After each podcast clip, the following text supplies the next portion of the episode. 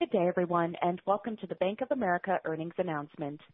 It is now my pleasure to turn the program over to Lee McEntire. Please go ahead, sir. Uh, thank you, Catherine. Good morning. Welcome, and thank you for joining the call to review our second quarter results. I trust everyone has had a chance to review our earnings release documents. They're available on the investor relations section of the bankofamerica.com website and include the earnings presentation that we'll be referring to during the call. Um, I'm going to first turn the call over to our CEO, Brian Moynihan, for some opening comments before Alastair Borthwick, our CFO, discusses the details of the quarter. Before I do that, let me remind you that we may make forward-looking statements and refer to non-GAAP financial measures during the call. The forward-looking statements are based on management's current expectations and assumptions that are subject to risks and uncertainties. Factors that may cause the actual results to materially differ from expectations are detailed in our earnings materials and SEC filings that are available on the website. Information about our non-GAAP financial measures, including reconciliations to US GAAP, can also be found in our earnings materials that are available on the website. So with that, it's my pleasure to turn the call over to you, Brian. Thanks.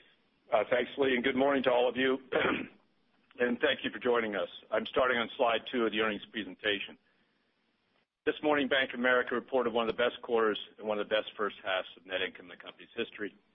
Our results this quarter once again include solid performance on things we control by delivering organic growth and operating leverage. We did that in an economy that remains healthy but had a slowing rate of growth.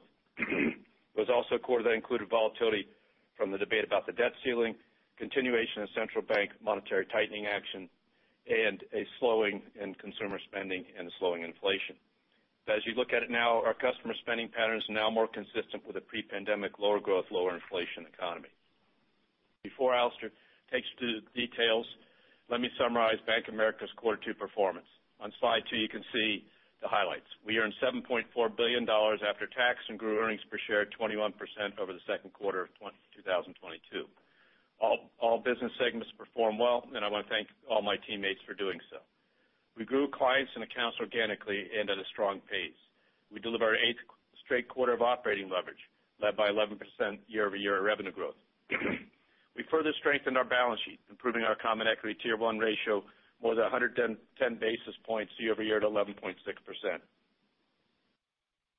And we have $867 billion in global liquidity sources. We also produced strong returns for our shareholders with a return on tangible common equity of 15.5%, continuing a streak of many quarters at that level or above.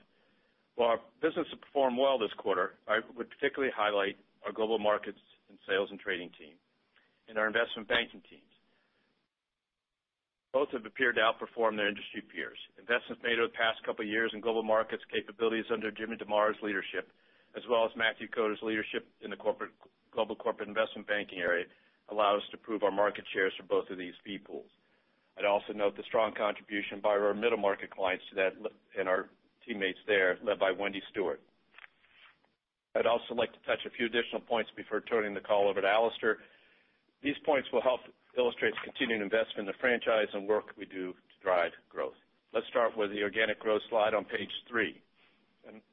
On that page, we highlight some of the important elements of organic growth.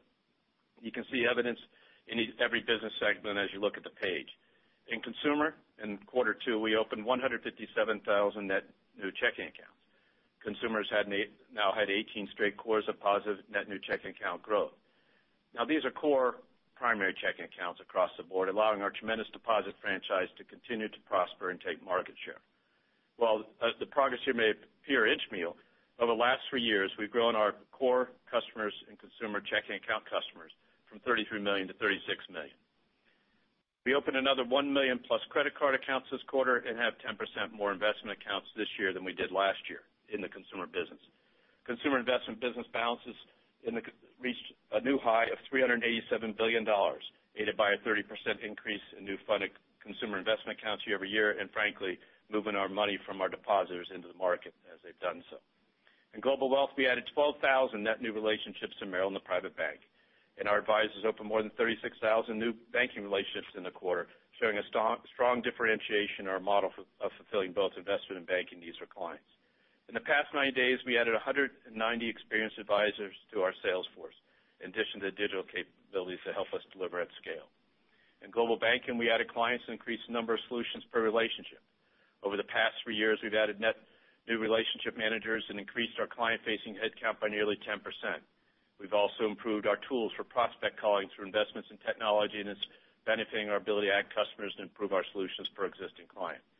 Year to date, we've added over 1,000 new commercial and business banking clients across the United States, which is the same number we added in the full year of last year.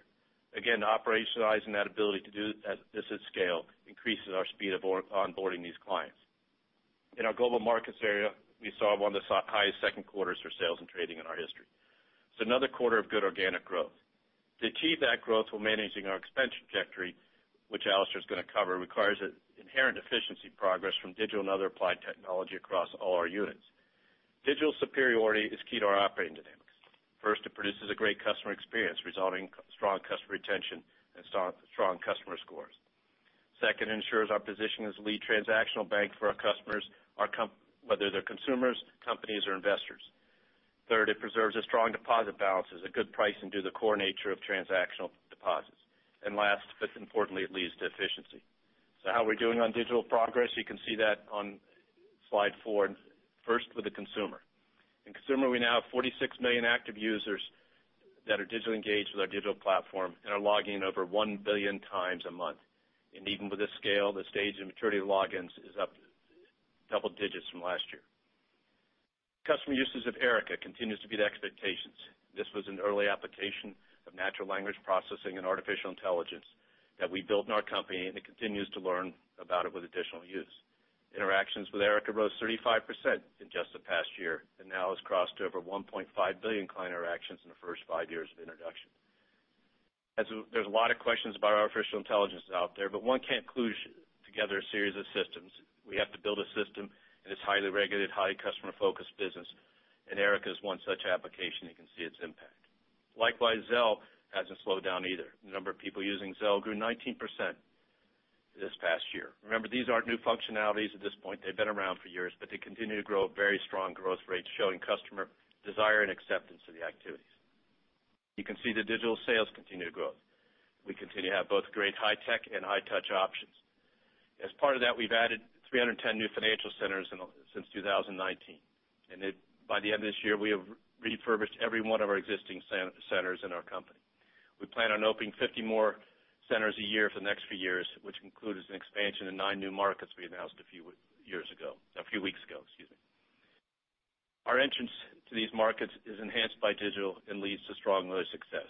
Just to give you a point of reference, for all the expansion markets over the last uh, several years, for branches open a year or more in those expansion markets, our average deposit balances per those uh, branch are at $160 million uh, in each branch. You go to the wealth management digital on slide five, you can see that they continue to be the most digitally engaged clients in our company. Our advisors have led the way in driving a personal-driven advice model supplemented by our digital tools. You can see the client adoption rate of 83% in Merrill and 92% in the private bank. 78% have embraced digital delivery as a tool of service, providing more convenience for them and our advisors. Erica and Zelle also continue expanding these client sets. A new program we announced just a few quarters ago has generated 20,000 digital leads to 7,000 advisors. It's called Advisor Match, matching our clients with advisors of their choice. On slide six, you can see the digital engagement in the Global Banking area.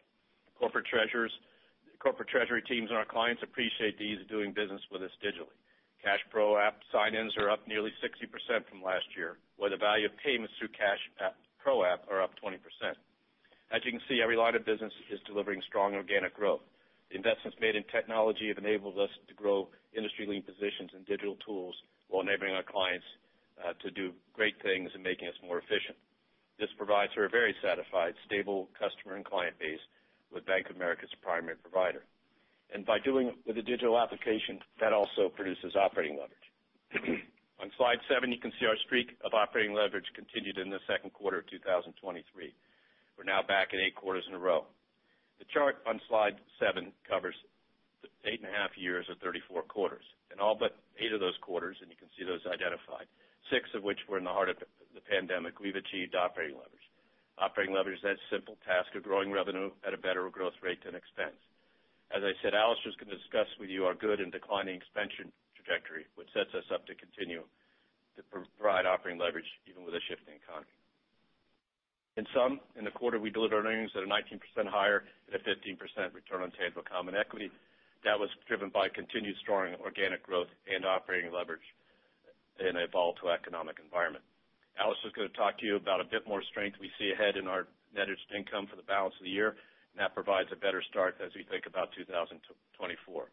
You're going to hear our expectations for the quarterly decline in expenses in the following quarters for the rest of 2023, even as we keep investing. And you hear about the resilience of credit and strong trajectory capital. This all positions us well to continue both our streaks of organic growth and operating leverage. With that, let me turn it over to Alastair. Thank you, Brian. And on slide eight, uh, we list the more detailed highlights of the quarter, and then slide nine presents a summary income statement. So I'm going to refer to both of those.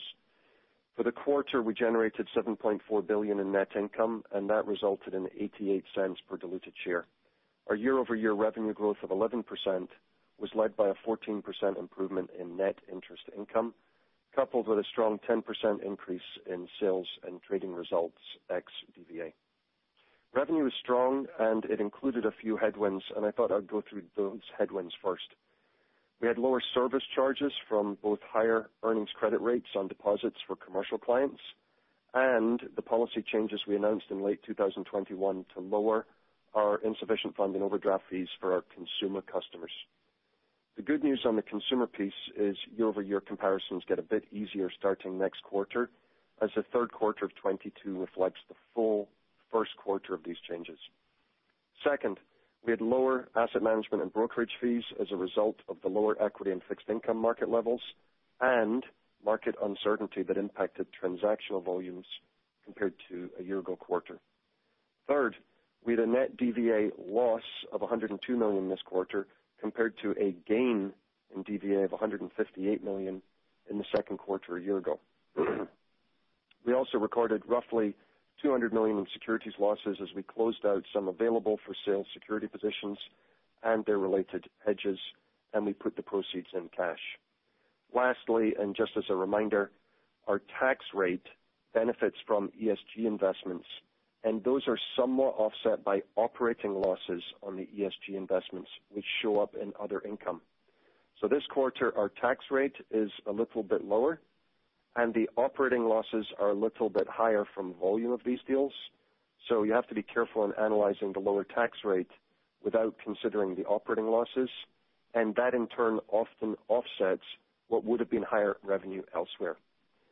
Our tax rate for the full year is expected to benefit by 15% as a result of the ESG investment tax credit deals. And absent these credits, our effective tax rate would still be roughly 25%, and we continue to expect a tax rate of 10%-11% for the rest of 2023.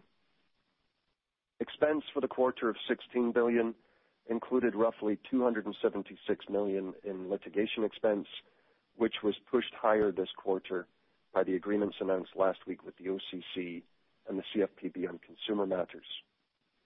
Asset quality remained solid, and provision expense for the quarter was $1.1 billion, consisting of 869 million in net charge-offs and 256 million in reserve build. The provision expense reflects the continued trend in charge-offs toward pre-pandemic levels, and it's still below historical levels. The charge-off rate was 33 basis points, and that's only 1 basis point higher than the first quarter and still remains well below the 39 basis points that we last saw in Q4 of 2019, when, remember, 2019 was a multi-decade low. I'd also use slide nine just to highlight returns, and you can see we generated 15.5% return on tangible common equity and 94 basis points return on assets. Let's turn to the balance sheet, starting with slide 10, and you can see our balance sheet ended the quarter at 3.1 trillion, declining 72 billion from the first quarter. A 33 billion or 1.7% reduction in deposits closely matched a $41 billion decline in securities balances, through paydowns from the hold-to-maturity and sales of available-for-sale securities. Securities are now down 177 billion from a quarter to 22. Cash levels remained high at 374 billion, and loans grew $5 billion. As Brian noted, our liquidity remains strong with 867 billion of liquidity, up modestly from the first quarter of 2023, and still remains nearly 300 billion above our pre-pandemic fourth quarter 2019 level. Shareholders' equity increased 3 billion from the first quarter as earnings were only partially offset by capital distributed to shareholders. AOCI decreased by 2 billion, driven by derivatives valuation, and AFS securities values were little changed. So there's little change in the AOCI component that impacts regulatory capital. Tangible book value is up 10% per share year-over-year. During the quarter, we also paid out 1.8 billion in common dividends, and we bought back 550 million in shares to offset our employee awards. And last week, we announced the intent to increase our dividend by 9% beginning in the third quarter. Turning to regulatory capital, our CET1 level improved to 190 billion from March 31st, and the ratio of CET1 improved more than 20 basis points to 11.6%, once again adding to the buffer over our 10.4% current requirement, while our risk-weighted assets increased modestly in the quarter. Also noteworthy, on July 3rd, we initiated dialogue with the Fed to better understand our CCAR exam results, and we remain in discussions today with no news to update as of now. In the past 12 months, we've improved our CET1 ratio by more than 110 basis points, and we've done that while supporting clients for loan demand and returned 11.3 billion in dividends and share repurchases to shareholders. Our supplemental leverage ratio was 6% versus our minimum requirement of 5%, and that leaves us plenty of capacity for balance sheet growth. Finally, the TLAC ratio remains comfortably above our requirements. So let's now focus on loans by looking at average balances. You can see those on slide 11, and there you can see average loans grew 3% year-over-year. The drivers of loan growth are much the same. Consumer credit card growth is strong, and then commercial loans grew 4%. The credit card growth reflects increased marketing, enhanced offers, and higher levels of accounts openings over time. And on commercial, we saw a little bit of a slowdown this quarter, driven by higher paydowns from borrowers and weaker customer demand, as opposed to any credit availability from us. We are still open for business for loans. While loan growth has slowed, it's generally remained still ahead of GDP, and commercial client conversations remain solid as our clients seem to be waiting for some of the economic uncertainty to lift before borrowing further. Slide 12 shows the breakout of deposit trends. That's on a weekly ending basis across the last two quarters, and it's the same chart that we provided last quarter. In the upper left, you see the trend of total deposits. We ended the second quarter at 1.88 trillion, down 1.7%, with several elements of our deposits seeming to find stability. Given the normal tax seasonality impacts on deposit balances in Q2 and the monetary policy actions, we believe this is a good result. I want to use the other three charts on the page to illustrate the different trends across the last quarter and more specifically in each line of business. In consumer, looking at the top right chart, you see the difference in the movement through the quarter between the balances of low to no interest checking accounts and the higher-yielding non-checking accounts.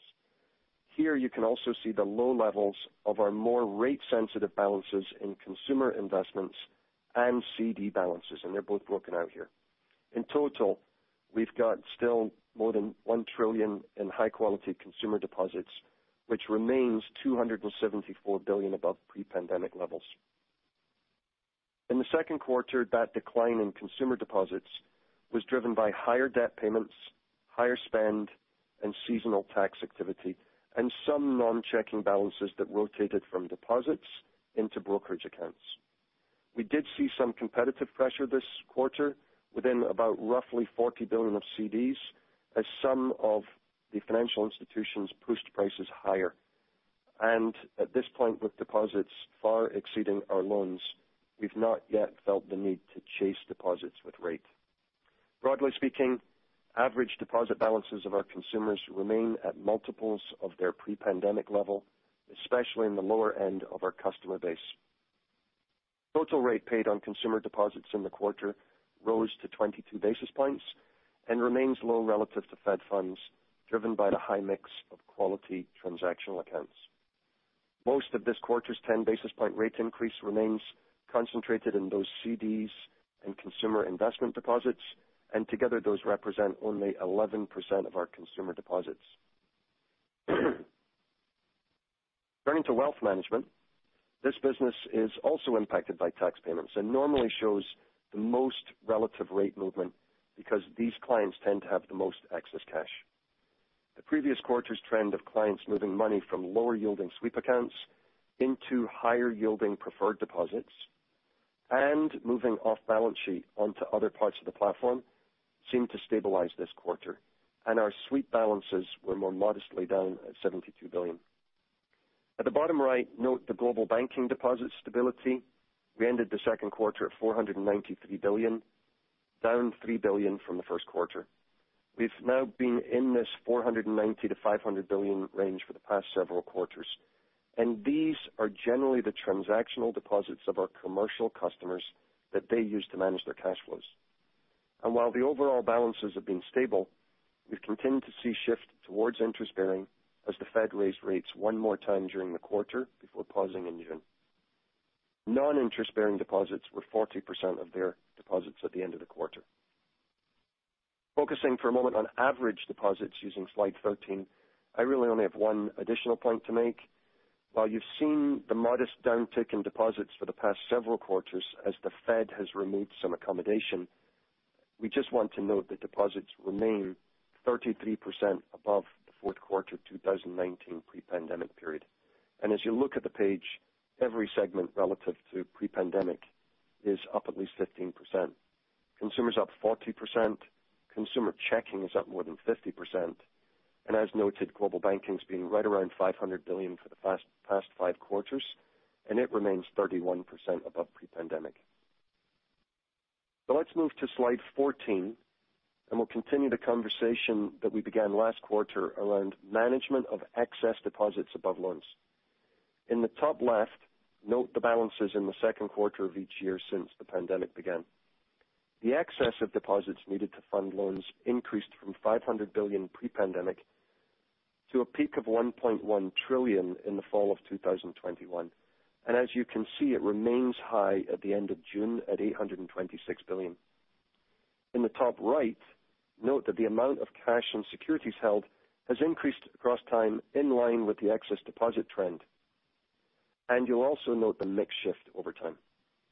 This excess of deposits over loans has been held in a balanced manner across the period shown, with roughly 50% fixed, longer-dated held-to-maturity securities, and the rest has been held in shorter-dated available-for-sale securities and cash. Cash and the shorter-dated AFS securities combined was 516 billion at the end of the quarter, and cash at 375 billion is more than twice what we held pre-pandemic, and you should expect to see that come down over time. We made these investments given the mix and transactional nature of our customers' deposits, particularly given the excess deposits built. Note also in the bottom left chart, the combined cash and securities yields continued to expand this quarter and remain meaningfully wider than the overall deposit rate paid. That's a result of two things. Securities book has seen a steady decline since the fall of 2021 when we stopped adding to it. With less loan funding needs, proceeds from security paydowns have been deployed into higher-yielding cash. And through this action and the increased cash rates, the combined cash and security yield has risen further and faster than deposit rates. Deposits at the end of the quarter were paying 124 basis points, while our blend of cash and securities has increased to 319 basis points.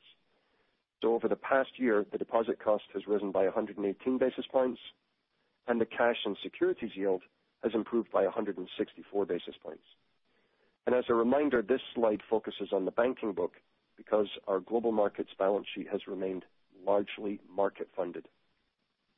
Finally, one very last uh one last very important point that I want to make is on the improved NII of our banking book.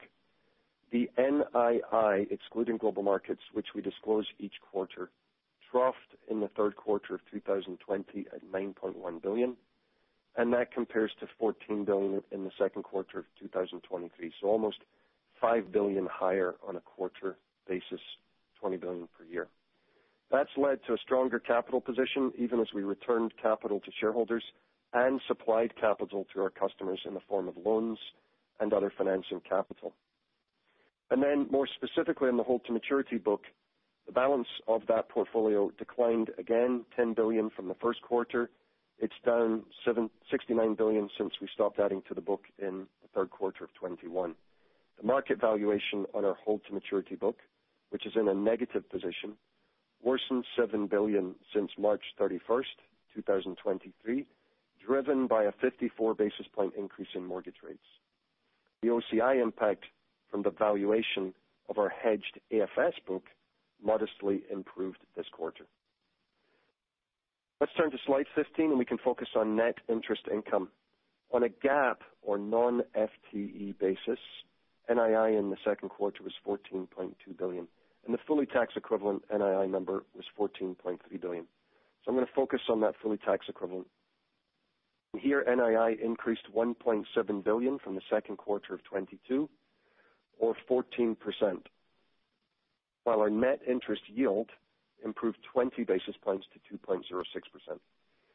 This improvement's been driven by rates, which includes securities premium amortization, partially offset by Global Markets activity, and $137 billion of lower average deposit balances. Average loan growth during the period of $32 billion also aided the year-over-year NII improvement. Turning to a linked quarter discussion, NII of 14.3 billion is down 289 million or 2% from the first quarter, and that's driven primarily by the continued impact of lower deposit balances and mix shift into interest bearing, partially offset by one additional day of interest in the period. Global Markets NII increased during the quarter. The net interest yield fell 14 basis points in the quarter, driven by a larger average balance sheet due to the cash positioning we chose and some higher funding costs. This quarter's compression, we believe, was just a little anomalous, driven by our decision late first quarter to position the balance sheet around higher cash levels. Turning to asset sensitivity and focusing on a forward yield curve basis, the +100 basis point parallel shift at June 30th was unchanged from March 31st, 2023, at 3.3 billion of expected NII over the next 12 months from our banking book, and that assumes no expected change in balance sheet levels or mix relative to our baseline forecast. 95% of the sensitivity remains driven by short rates. The 100 basis point down rate scenario was unchanged at -$3.6 billion. Let me give you a few thoughts on NII as we look forward.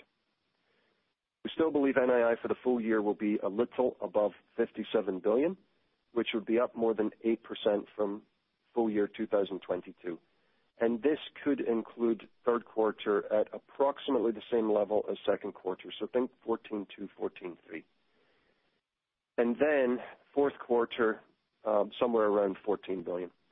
That's a slightly better viewpoint than we had last quarter for the third and fourth quarter, with a little more stability closer to the second quarter level, and therefore provides a better start point for 2024. So let's talk through the caveats around our NII comments. First, it assumes that interest rates in the forward curve materialize and an expectation of modest loan growth driven by credit card. On deposits, we're expecting modestly lower balances led by consumer, and we expect continued modest deposit mix shifts from Global Banking deposits into interest bearing. The past few months have provided us a little more positive outlook around NII, given the apparent stabilization of some elements of deposits as well as better pricing. And now we'll see how the rest of the year plays out. Okay, let's turn to expense, and we'll use slide 16 for that discussion. Second quarter expenses were 16 billion. That was down 200 million from the first quarter. And as I mentioned, the second quarter included 276 million of litigation expense. In addition, we also saw a little higher revenue-related expense driven by our sales and trading results. Those higher costs were more than offset by the absence of the first quarter seasonal elevation of payroll taxes and savings from a reduction in overall full-time headcount. Now, excluding the 2,500 or so summer interns that we welcomed into our offices over the summer months, our full-time headcount was down roughly 4,000 from the first quarter start point to 213,000. That's some good work after peaking at 218,000 in January. Our summer interns will leave us in the third quarter, and hopefully many will return as full-time associates next summer. And at the same time in Q3, we welcome back about 2,600 new full-time hires as college grads, many of whom interned with us last summer. And that's a very diverse class of associates who are excited to join the company. As we look forward to next quarter, we would expect the third quarter expense to more fully benefit from the second quarter headcount reduction, even as we remain in a mode of modest hiring for client-facing positions. Additionally, the proposed notice of special assessment from the FDIC to recover losses from the failures of Silicon Valley and Signature Banks could add 1.9 billion expense for us, 1.5 billion after tax, and we just remain unsure at this point of timing to record that expense. Let's now move to credit, and we'll turn to slide 17. Net charge-offs of 869 million increased 62 million from the first quarter, and the increase was driven by credit card losses as higher late-stage delinquencies flowed through to charge-offs. For context, the credit card net charge-off rate was 2.6% in Q2 and remains well below the 3.03% pre-pandemic rate in the fourth quarter of 2019. Provision expense was 1.1 billion in Q2, and that included a 256 million further reserve build. That's driven by loan growth, particularly in credit card, and it reflects a macroeconomic outlook that on a weighted basis continues to include an unemployment rate that rises to north of 5% in 2024. On slide 18, we highlight the credit quality metrics for both our consumer and commercial portfolios. On consumer, we note we continue to see asset quality metrics come off the bottom, and they remain below historical averages. Overall, commercial net charge-offs were flat from first quarter. And within commercial, we saw a decrease in C&I losses that was offset by an increase in charge-offs related to commercial real estate office exposures. As a reminder, commercial real estate office credit exposure represents less than 2% of our total loans. And this is an area where we've been quite intentional around our client selection, portfolio concentration, and deal structure over many years. As a result, we've seen NPLs and realized losses that are quite low for this portfolio. In the second quarter, we experienced 70 million in charge-offs on office exposure to write down a handful of properties where the LTV has deteriorated. Our charge-offs on office exposures were 15 million in the first quarter. We pulled forward some of the office portfolio stats provided last quarter in a slide in our appendix for you. And we continue to believe that the portfolio is well-positioned and adequately reserved against the current conditions. Moving to the various lines of business and their results, starting on slide 19 with consumer banking. For the quarter, consumer earned 2.9 billion on good organic revenue growth and delivered its ninth consecutive quarter of strong operating leverage while we continue to invest in our future. Note that top-line revenue grew 15% while expense rose 10%. These segment results include the bulk of the impact of the costs of the regulatory agreements from last week.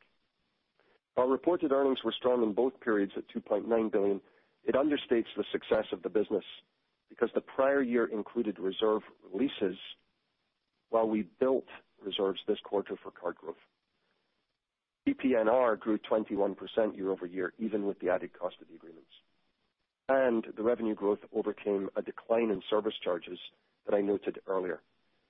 Much of this success is driven by the pace of organic growth of checking and card accounts, as well as investment accounts and balances, as Brian noted earlier. In addition to the litigation noted, expense reflects the continued business investments for growth. And as you think about this business, remember much of the company's minimum wage hikes and the mid-year increased salary and wage moves in 2022 impact consumer banking the most, and that therefore impacts the year-over-year comparisons. Moving to wealth management on slide 20, we produced good results, earning a little less than $1 billion. These results were down from last year as asset management and brokerage fees felt the negative impact of lower equity, lower fixed income markets, and some market uncertainty impacting transactional volume. Those fees were complemented by the revenue from a sizable banking business, and that remains an advantage for us. As Brian noted earlier, both Merrill and the Private Bank continue to see strong organic growth and produce solid client flows of $83 billion since the second quarter 2022. Our assets under management flows of 14 billion reflect a good mix of new client money as well as existing clients putting money to work. Expenses reflect lower revenue-related incentives and also reflect continued investments in the business as we add financial advisors. On slide 21, you see the global banking results. And this business produced very strong results with earnings of 2.7 billion, driven by 29% growth in revenue to 6.5 billion. Coupled with good expense management, this business produced strong operating leverage. Our global transaction services business has been robust. We've also seen a higher volume of solar and wind investment projects this quarter, and our investment banking business is performing well in a sluggish environment. Year-over-year revenue growth also benefited from the absence of marks taken on leverage loans in the prior year period. Saw modest loan growth on average year-over-year and linked quarter, the utilization rates declined, and more generally, we saw lower levels of demand. As we noted earlier, the deposit flows have stabilized in the $490 billion-$500 billion range over the past several quarters, reflecting the benefits of our strong client relationships. The company's overall investment banking fees were 1.2 billion in the second quarter, growing 7% over the prior year and 4% linked quarter, a good performance in a sluggish environment that saw fee pools down 20% year-over-year. Provision expense declined year-over-year as we built more reserve in the prior year. Expense was held relatively flat year-over-year, even as we drove strategic investments in the business, including relationship management, hiring, and technology costs. And additionally, comparisons benefit from the absence of elevated expense for some regulatory matters in the second quarter of 2022. Switching to global markets on slide 22. Team had another strong quarter with earnings growing to 1.2 billion, driven by revenue growth of 14%. And I'm referring to results excluding DVAs, we normally do. The continued themes of inflation, geopolitical tensions, and central banks changing monetary policies around the globe, along with this quarter's debt ceiling concerns, continue to impact both the bond and equity markets. As a result, it was a quarter where we saw strong performance in both our macro and micro trading businesses. The investments made in the business over the past two years continued to produce favorable results. Year-over-year revenue growth benefited from strong sales and trading results and the absence of marks on leveraged finance positions last year. Focusing on sales and trading, ex DVA revenue improved 10% year-over-year to $4.4 billion. FICC improved 18%, while equities was down 2% compared to the second quarter of 2022.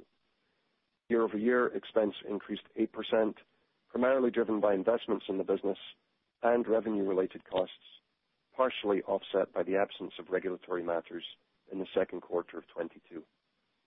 Finally, on slide 23, all other shows a loss of 182 million. Revenue included 197 million of losses on security sales and increased volume of solar and wind investment operating losses that create the tax credits for the company. As a result of the increased solar and wind tax deal volume and their associated related operating losses, our effective tax rate in the quarter was lower at 8%. Uh but excluding ESG and any other discrete tax benefits, our tax rate would have been 26%. So with that, let's stop there, and we'll open it up for Q&A. If you would like to ask a question, please press star and one on your touch-tone phone. You can remove yourself from the queue at any time by pressing the pound key. We'll take our first question today from Gerard Cassidy with RBC. Your line is open. Thank you. Good morning, Brian. Good morning, Alastair. Morning. Brian, can you give us a uh, view from your standpoint of the new proposal, and I shouldn't say new, but the speech by Vice Chair Barr about the likelihood of capital ratios going up for large banks like your own? And then, Second, there was a report today on Bloomberg that the capital requirements for holding residential mortgages may go up meaningfully. Any thoughts on that as well? I think broadly stated, I think as was said by many people that have held the position over the years, the capital in the industry is sufficient. And I think there's been a desire to finish up the Basel III. Those rules will come out, we think, in a few weeks, and you know, like anything else, we'll deal with them. We have 11.6% CET1 ratio. Our requirements currently are 10.4%. Um, we've got plenty of capital, and it's built up. So you know, I think from a global competitive standpoint, we've got to be careful here because the U.S. industry is the best industry in the world and actually does a lot of good for all the countries in the world, including the U.S. And frankly, the rules that apply tend to be more favorable to those outside our country. And so We've got to be careful to maintain a competitive parity. Um, but at the end of the day, Gerard, we need to finish this and get this behind us, and then the industry will adopt and move forward. And but they've got to think through the downside of some of these rules and that they could push stuff outside the industry to non-banks. To half the asset classes across the board are non-banks, including mortgage lending, which you referenced. Half of it goes through non-banks, and the resilience of those institutions uh, is interesting to watch through cycles. And then the second thing they have to worry about is competitiveness overall. And then also just slowing down the economy. Uh, a 10% increase in our capital levels would disable us from making about $150 billion of loans at the margin. And you want our banks to support the economy like we do. So I think all this has to be balanced out as they go to adopt these rules. Very good. And then as a follow-up, Alastair, you talked about the balance sheet. I think you said 100 basis point increase would lead to over 3 billion in net interest revenue growth over the next 12 months, and 100 basis point decrease would lead to a decline of just over $3 billion in revenue. Can you share with us when do you think you might change, or what would make you change that position to be liability sensitive? Would you rely on the forward curve, or what's the outlook for the balance sheet management that you're looking at now? Well, Gerard, I don't think much has changed for us. We've talked about the fact that for us, it's this idea of balance that's key. And if you look at our disclosures around interest rate risk over the course of the past couple of years, you'll see it's um, more balanced, both upside and downside, and it's a narrower corridor over time so that we're trying to sustain NII at a higher level for longer. That's what we're trying to engineer. So I think going forward, there won't be a lot of change to our philosophy in that regard. We feel like we're in a pretty good position in terms of balance.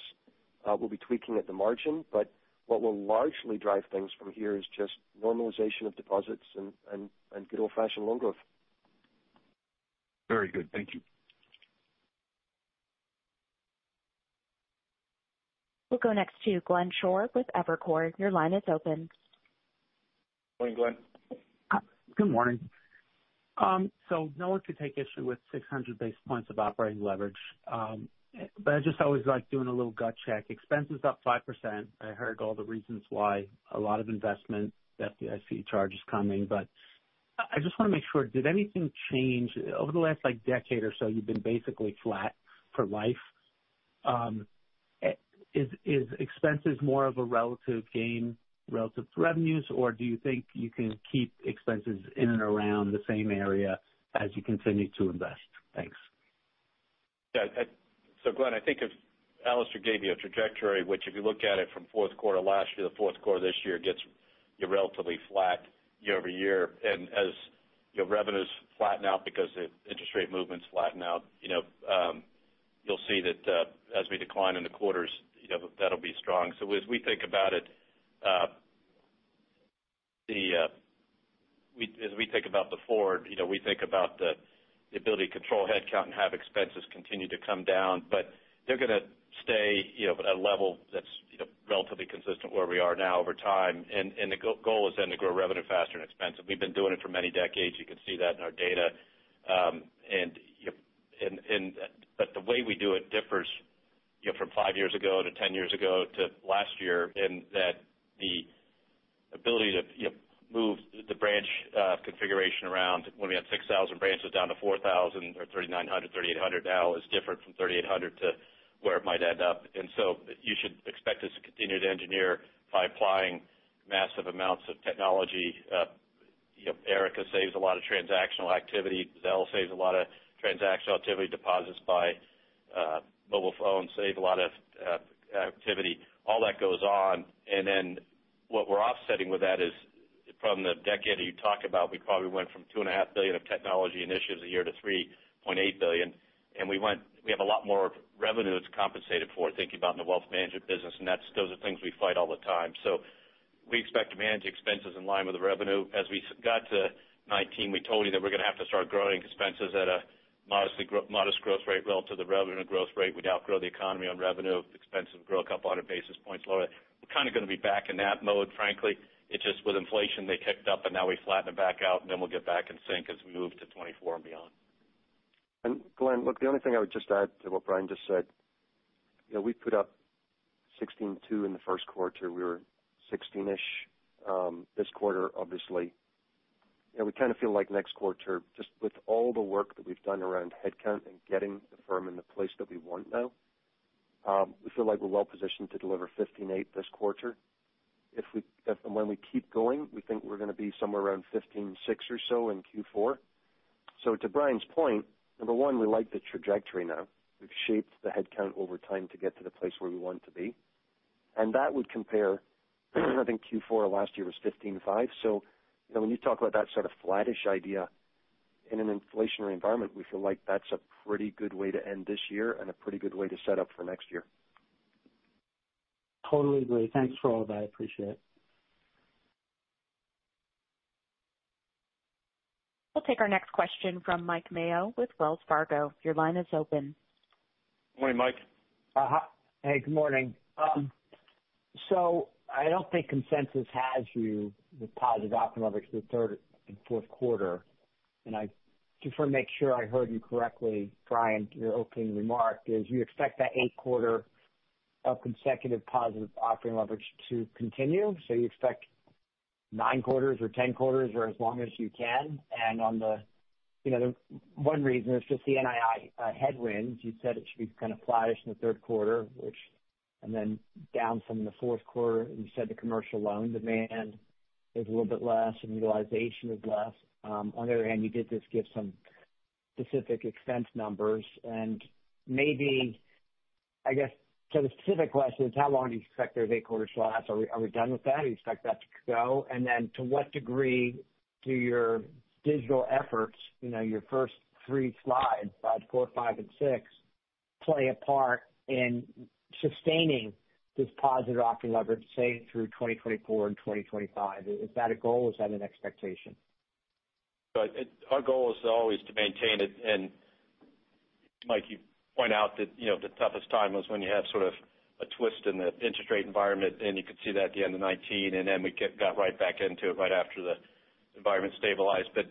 I was thinking about the question you asked me a few years ago, Mike, was you know, when NII is coming in, are you going to let it fall to the bottom line? Are you going to spend it? And about 80%+ of it has fallen to the bottom line, which shows you how we position the franchise from the second quarter of 2021 till now as we went through the interest rate, uh, the fast interest rate raising. So we gave you the specific, as you said, the specific expense guides by quarter. We'd expect that should produce operating leverage. It'll be it gets tougher, and then it will get easier as we start to see the stabilization of deposits and loans and loan growth sort of routinely come through, and the economy, frankly, shaking through whether we're going to have a recession or not. And so we feel good about what we've done. That's why I try to give that longer period of time so people have the context that it's very different environments how we've achieved it. Sometimes revenue fell and expense fell faster. Sometimes revenue grew and expense grew, but slower and all the different ways. So we'll keep working at it. The key leading indicator we like is we've been able to manage the headcount down, as Alastair said earlier. And frankly, that is in the face of a turnover rate year-over-year, which has dropped in half, which is good because then we're not training and hiring as many people. And that then sets us up for the second half of the year because that headcount benefit has not really come through the P&L and will offset some of the other inflation. And then as it relates to NII specifically, um, you said that the last few months you're a little bit more confident given stabilization and pricing. I guess we're not seeing that at every bank, right? Some banks getting worse, some banks getting better. So what is it that gives you more confidence on the uh, NII front and the deposit stabilization front? Well, look, I can't speak to the other banks, Mike, but obviously we know we're in a privileged and advantaged position relative to our client base. Um, I just think it's interesting. You look at that Global Banking set of results over the course of the past year and a half in particular, that's extraordinary resilience. And look, Q2 is tax season.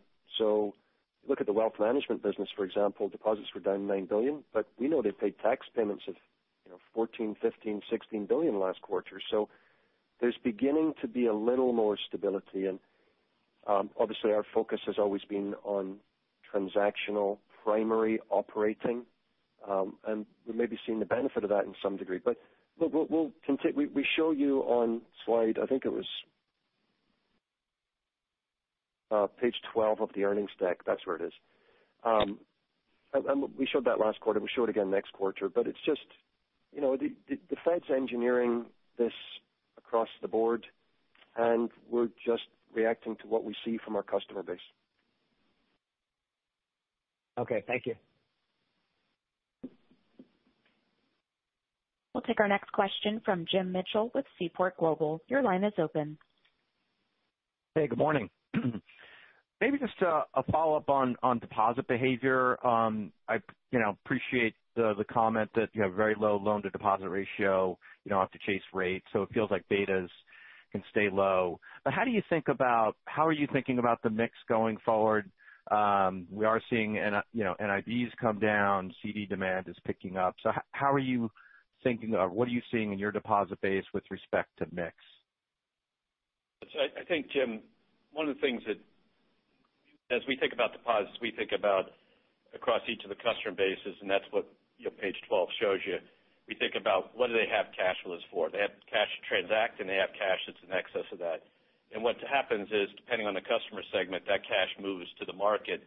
That excess cash moves to the market, but the transactional cash is all with us.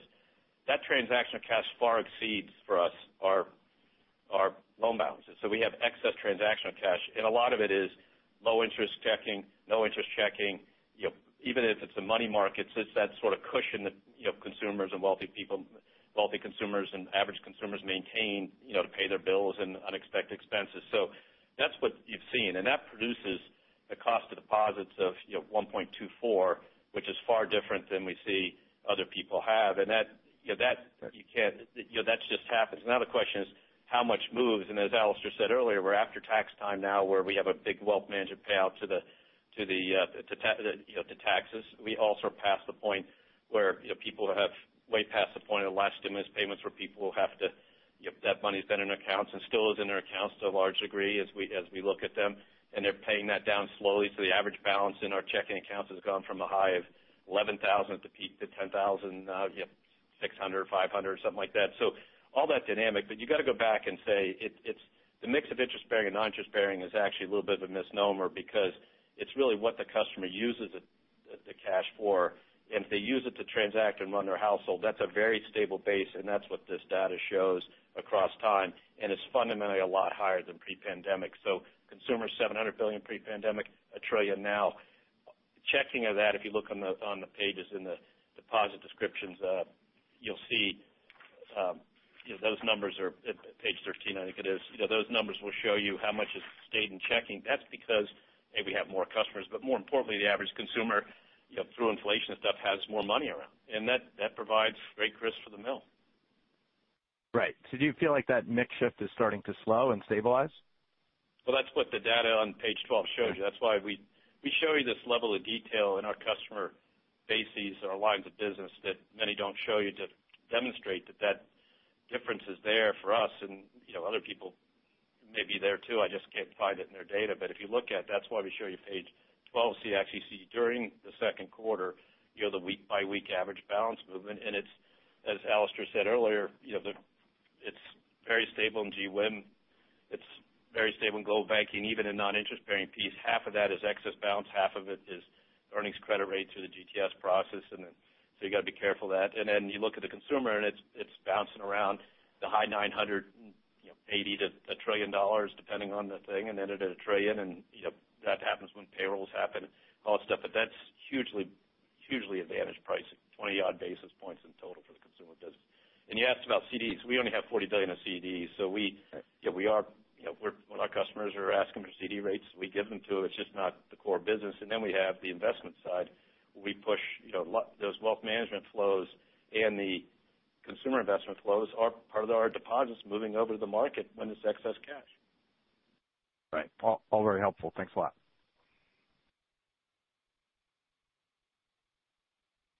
We'll go next to Chris Kotowski with Oppenheimer. Your line is open. Uh, yeah. Good morning, and thanks for taking the question. Uh, in the press release for last week's settlement with BofA, uh, CFPB Director Chopra alleged that you, among other things, opened customer accounts without consent. And I'm just wondering, how is such a thing possible in the post-Wells Fargo era? Um, And can you compare and contrast you know, what what happened at at your firm with what happened at Wells? Uh, quite frankly, Chris, when we went all through the horizontal review by the OCC and all the practices and everything were changed then, and these these the small number of accounts that are part of this are from that uh, time period. It's just that none of the other agencies did anything, and then the Consumer Bureau had to sit sitting around, we kind of cleaned it up this quarter. So that was the that one. The time period reflects which time period? It reflects up to the current time, but the accounts were from 2016 and before, 2017. Back when, remember, the Comptroller Curry did the uh, three-phase review of all the other firms, and they didn't find. You can go look at the data, and then ultimately, uh, uh, the next comptroller testified in Congress and uh, started the Obama administration after Wells and then led into the early part of the Trump administration with auditing uh, comptroller auditing, and you can go look at that was cleared up, and we've made the changes in those processes uh, at that time. Okay. Thank you. That's it for me.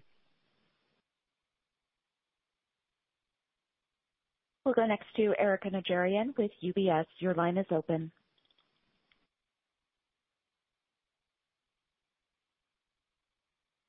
Hi, Erika, you might be on mute.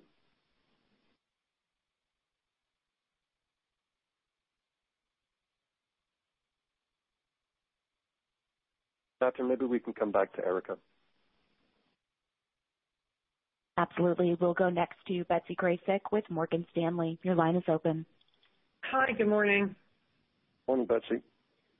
A couple questions. One on the operating leverage that I know you discussed earlier. I mean, in the past, when you had the record number of consecutive quarters of positive operating leverage, it seemed like it was being driven primarily a lot of inputs, but one of the big drivers was um, consolidation of branches, and now it's an investment spend environment in branches. So I'm just wondering if um, you would agree with that and if there's a different way that you're going to be delivering this positive operating leverage as you're increasing investment spend in one of the you know, core platforms of the company. Betsy, that's kind of what I said earlier. It's been gotten by different ways at different periods of time. But even in the last year, the numbers of branches, I think, dropped about from 3,900 to 3,800 and change. And so even as we deployed new ones. And so you're consolidating branches in markets you've been in a long time with lots of branches. You know The ATM count continues to drift down. But importantly, if you go to the digital pages um, and look at the activity levels uh, by customers, and you're speaking mostly the consumer business, but affects all customer bases. And you see things like you know Zelle transactions far exceeding checks. Remember that what that means is we don't have to process a check on the back end of that. And so and then and you process it, push it through. All that continues to grow very quickly and continues to change the overall operating costs in our consumer business. Your cost of operating plus the cost of pays and deposits is still 130 odd basis points or whatever. It's very strong. If you go where the big moves are coming is what we're doing in the markets business, for example, in terms of deeper deeper digitization. It was always, you know, equity trading was always digitized, but the operational process behind that, the throughput of the amount of stuff that's going straight through. Then what's behind that also, you know, in the wealth management, customers getting their statements, you know, and statements not being delivered to customers' home, but delivered electronically is a half billion dollars annual uh, benefit that's accumulated over time. And so if there was some magic thing you could pull, you'd pull it. But these are a whole bunch of operational excellence ideas. It seems inchmeal to the general public, but it just is this constant improvement of the platform, allows us to constantly manage people down.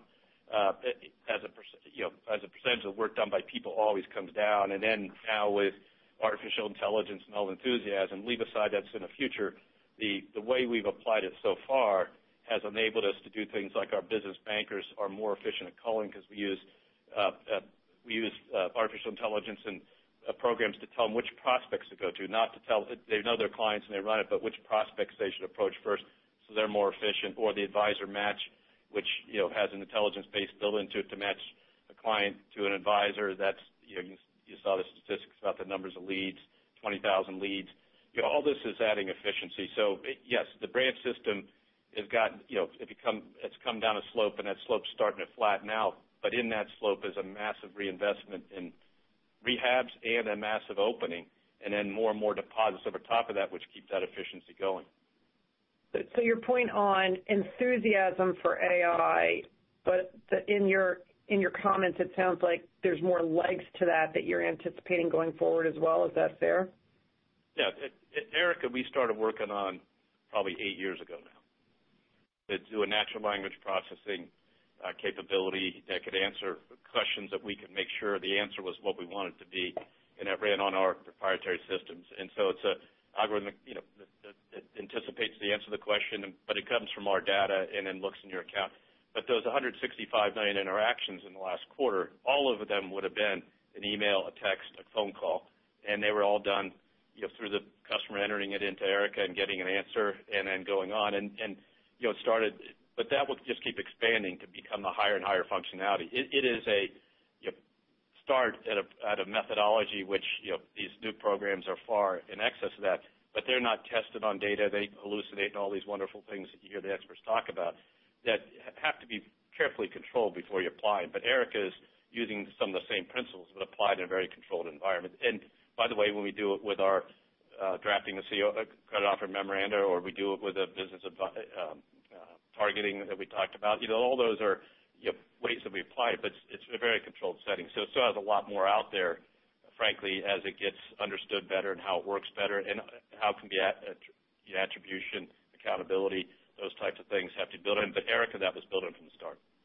Okay, thanks. And then just one follow-up on the capital question. I know that you are reviewing the SCB with uh, the Fed, but I'm just trying to understand what kind of expectations you have for buybacks as we look forward here, realizing that you know, there's some puts and takes with Basel III, but you know, there's some benefits here with the SCB. Thanks.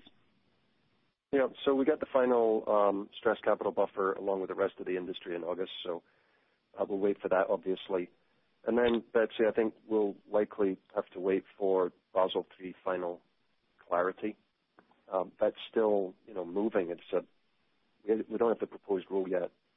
Then we have to wait for the comment period, then we got to wait for the final rule. So there's a lot that mm. needs to go on before we get full perspective. But I think Brian said it well. I mean we've got plenty of capital.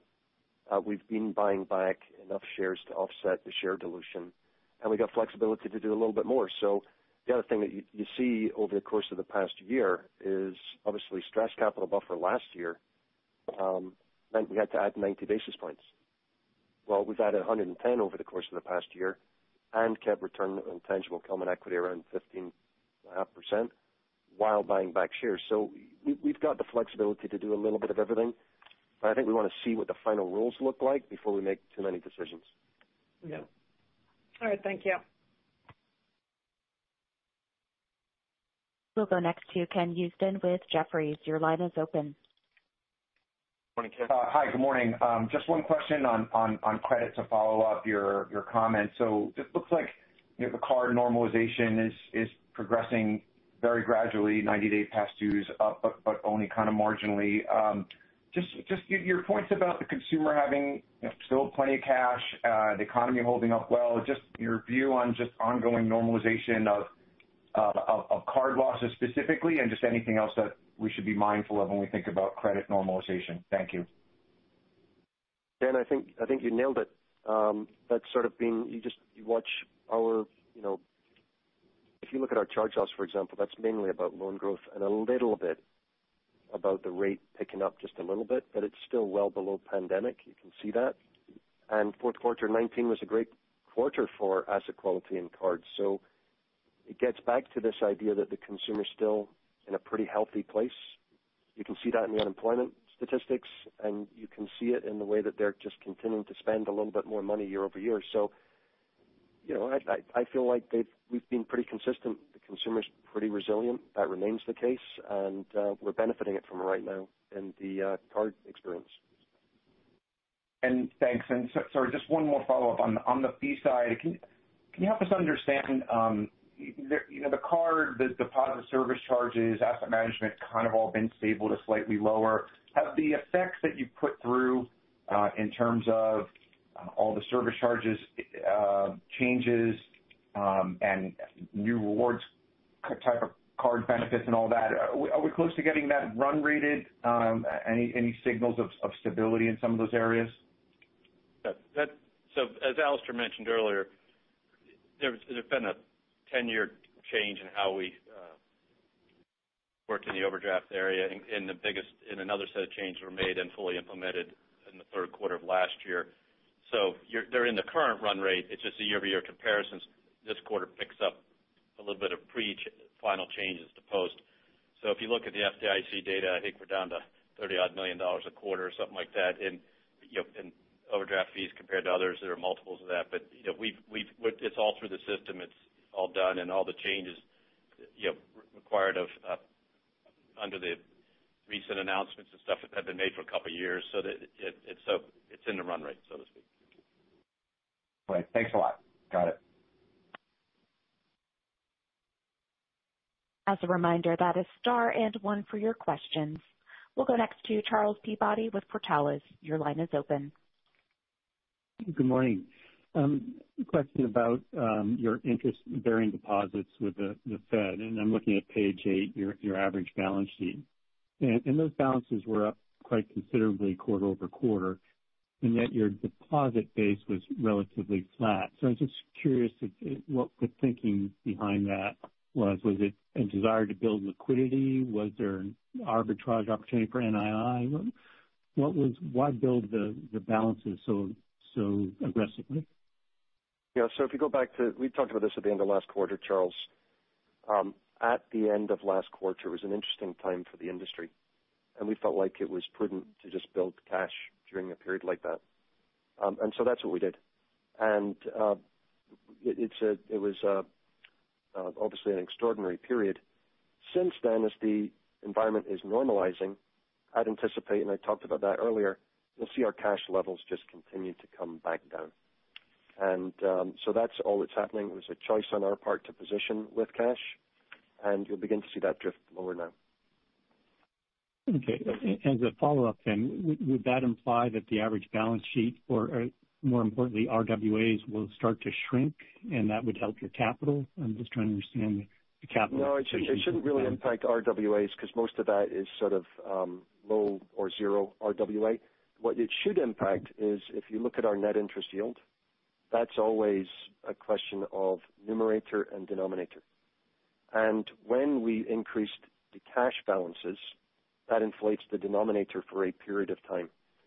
So that doesn't hurt NII, um, but it does inflate your balance sheet just a little bit. So I think as you look forward, what you should expect is we just get back to work on both parts of that numerator and denominator. We'll grind away at the NII side, on the denominator side, we'll have a smaller, more efficient balance sheet as the environment normalizes. And in the meantime, it hasn't hurt NII in any way. Thank you.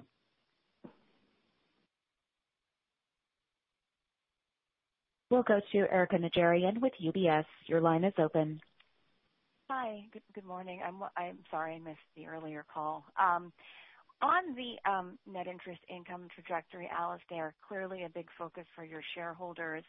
Um, you mentioned when you were responding to um, Gerard's first question that you narrowed the volatility of net interest income. And and I think that you know investors, are I'm sure, are going to start asking you guys and us about the starting the the starting point of 14 billion for NII next year. I guess we're wondering, you know, if the Fed stays higher for longer, doesn't move, you know, how does that impact that 14 billion run rate? Does that 14 billion capture you know, a cumulative deposit beta that would sort of fully reflect what you would expect to experience through the cycle? And then I have a follow-up question from there. Well, all of our asset disclosures reflect the betas that we believe at the time. So that part's always in the disclosures. Uh, it's too early for me to say on 2024. Um, we're giving guidance for the rest of the year, so you have a pretty good sense of what we're pretty confident around. But last time I looked at the forward curve, we had one, possibly two hikes this year, and then as many as five declines next year. So there's a lot between here and there, and I think we'll just just as soon take the next three to six months to figure out, Erika, exactly how we feel about 2024. Totally understand. So um, going back to um, the down 100 um, you know, down 100 basis point disclosure that would yield to down 3 billion for a full year basis. How much of that, you know, given that you you have exposure to the shape of the curve, not just the short end of the curve because of your securities book, how much of that is short rates versus long rates in terms of that drop? I guess what I'm trying to figure out is if I you know simply divide you know, 3 billion by four, right? that would get me a run rate of you know, 13.25 billion on a quarterly basis. And you mentioned that there are about five cuts in next year. But if it's not all the short end, right, and if it's half-half, then I could get to a run rate of $13.75 billion. I know there's a lot in there, so would just love your thoughts on everything I just said. Well, you lost me a little. Um but I'll say this. We we've got um it's actually down 3.6 billion. It's not down 3 billion. So that's number one. Number two, you should think about the short end being the vast majority of that. Um and number three, part of the reason that I think we feel like we've narrowed this corridor and we've got a little more stability around it is, A, the securities book, and B, just as importantly, there's been a large rotation into interest-bearing. And so as rates, you know, in a disclosure like this, as rates come down, um, one would expect that we'll be somewhat insulated from that in a different way than we might have two years ago when we didn't have as much interest-bearing. Understood. Thank you. We'll take a follow-up from Mike Mayo with Wells Fargo. Please go ahead. Your line is open. Hey. Um, I just keep staring at slides four, five, and six for the digital progress that you're making and trying to connect that uh, to your expenses and operating leverage. Um and I guess where I get to is, um, certainly you're signaling that uh, trends should be good for revenue versus expense, or at least you're trying to have that.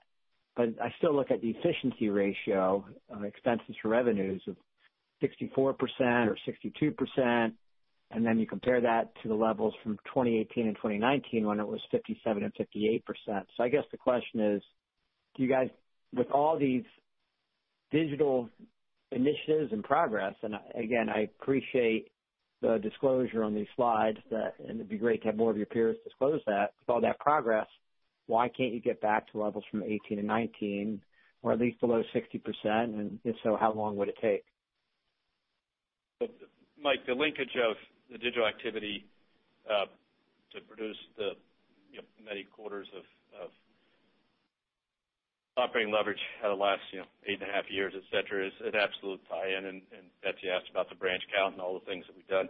The efficiency ratio uh, for us is has a plain element, which is the wealth management business is a big part of our revenue base and has a different operating dynamic uh, because of how it's reported. As you well know, the revenue has a the cost of compensation percent of revenue is high, and we basically make 57% cents on the dollar for every dollar past the revenue uh, takeout, which the the uh, advisor compensation level. And we're continuing to try to improve that and make the advisors more efficient and things like that. But that's that's a major change. We improved year-over-year, and frankly, we're still cleaning out some pandemic-related costs and things like that.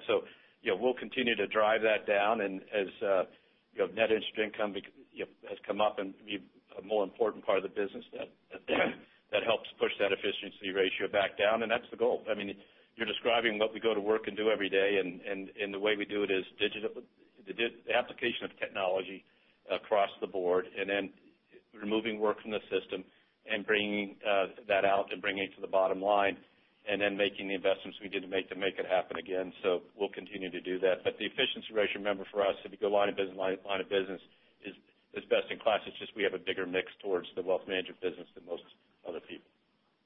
And let me just try one more time. On the Erica, and you know I guess it could be Bank of America AI, maybe you should spin out your uh, Erica business. But you guys highlight a number of Uh, hours it saves uh, in manual labor. Um and do you have a connection of that to what that saves uh, in expenses or what that could save or should save over the next few years? Yeah. It'll continue to allow us to do more with the same amount. So if you think about from 2019 to now, Mike, remember, the number of customers who do their core checking list is up 10%. And that is a lot of people. It's 3 million more customers doing 20, 30 transactions a month, and all that's going through on a relatively flat expense base. And we've been, you know, we've had, uh with inflation and wages and things, we've absorbed all that as part of the thing, and that's that's that's that's why the costs have changed. But you know, the reality is we flatten that back out, and then we'll keep driving it back down. And that if you look at the cost of deposits, which is the cost of running all that as a percentage of deposits, you can see that on the consumer page. It still maintains a nice break against the uh, rate they would receive uh, for their deposit balances. So we're working on it. Simply put, we had 100,000 people in the consumer business a decade plus ago. We now have 16 going, and it comes down a little bit every quarter, even though we're putting new branches with an average of 5 to 10 people in them, depending on the location and things like that going on. And and so that just keeps going in the right direction. Now, if you take that across other things, you know, in our operations group, team there continues to have flat headcount to down headcount, and we invest that back in the technology side for more developers, 20-odd thousand on our payroll, plus another 10 or 15 of third parties that go through, frankly, the comp lines. And so we keep trying to drive it in to make us more efficient. So all the principle you're saying is right, and we expect it to continue to have a benefit. All right. Thank you. There are no further questions in queue at this time. I'd like to turn the program back over to Brian Moynihan for any additional or closing remarks. Uh, thank you and uh for joining us all. Uh number as you think about the quarter, you know, strong profitability, strong uh, 15% return on tangible common equity or better, uh, continue to drive organic growth, continue to drive operating leverage. Um, and we gave you clarity on the future path of expenses in NII. Above all else in the quarter where we've had a strong uh, capital markets performance and a strong investment banking performance, I think along with our other usual great performances business, we feel good about the company and its position going forward. Thank you.